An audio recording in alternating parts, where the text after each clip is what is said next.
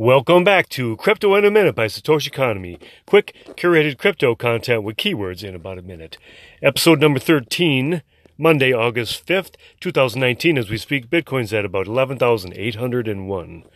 Number one, Bitcoin rises 25% in the past week. Fears uh, having to do with the rate cut, uh, the quarter percent by the feds. Also today, the Dow dropped almost a thousand as China devalued the Chinese yuan. And another reason is just uncertainties in the market and people using Bitcoin to hedge against monetary uncertainty.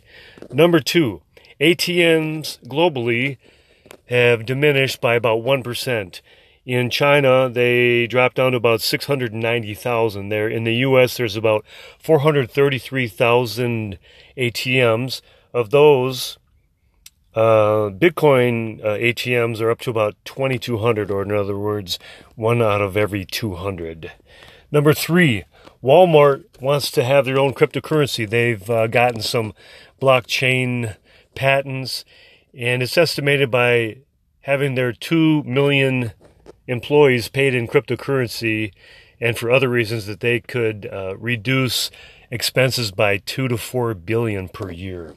Hashtag love all serve others. Thank you very much for listening, and until next time, peace.